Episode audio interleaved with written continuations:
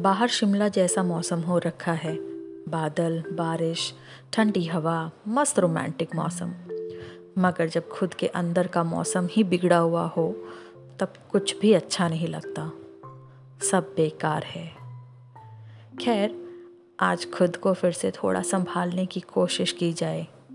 थोड़ा बेवजह ही मुस्कुराने की कोशिश की जाए। कब तक यूँ ही घुटती रहूँ? चलो। खुद को थोड़ा सहारा दिया जाए।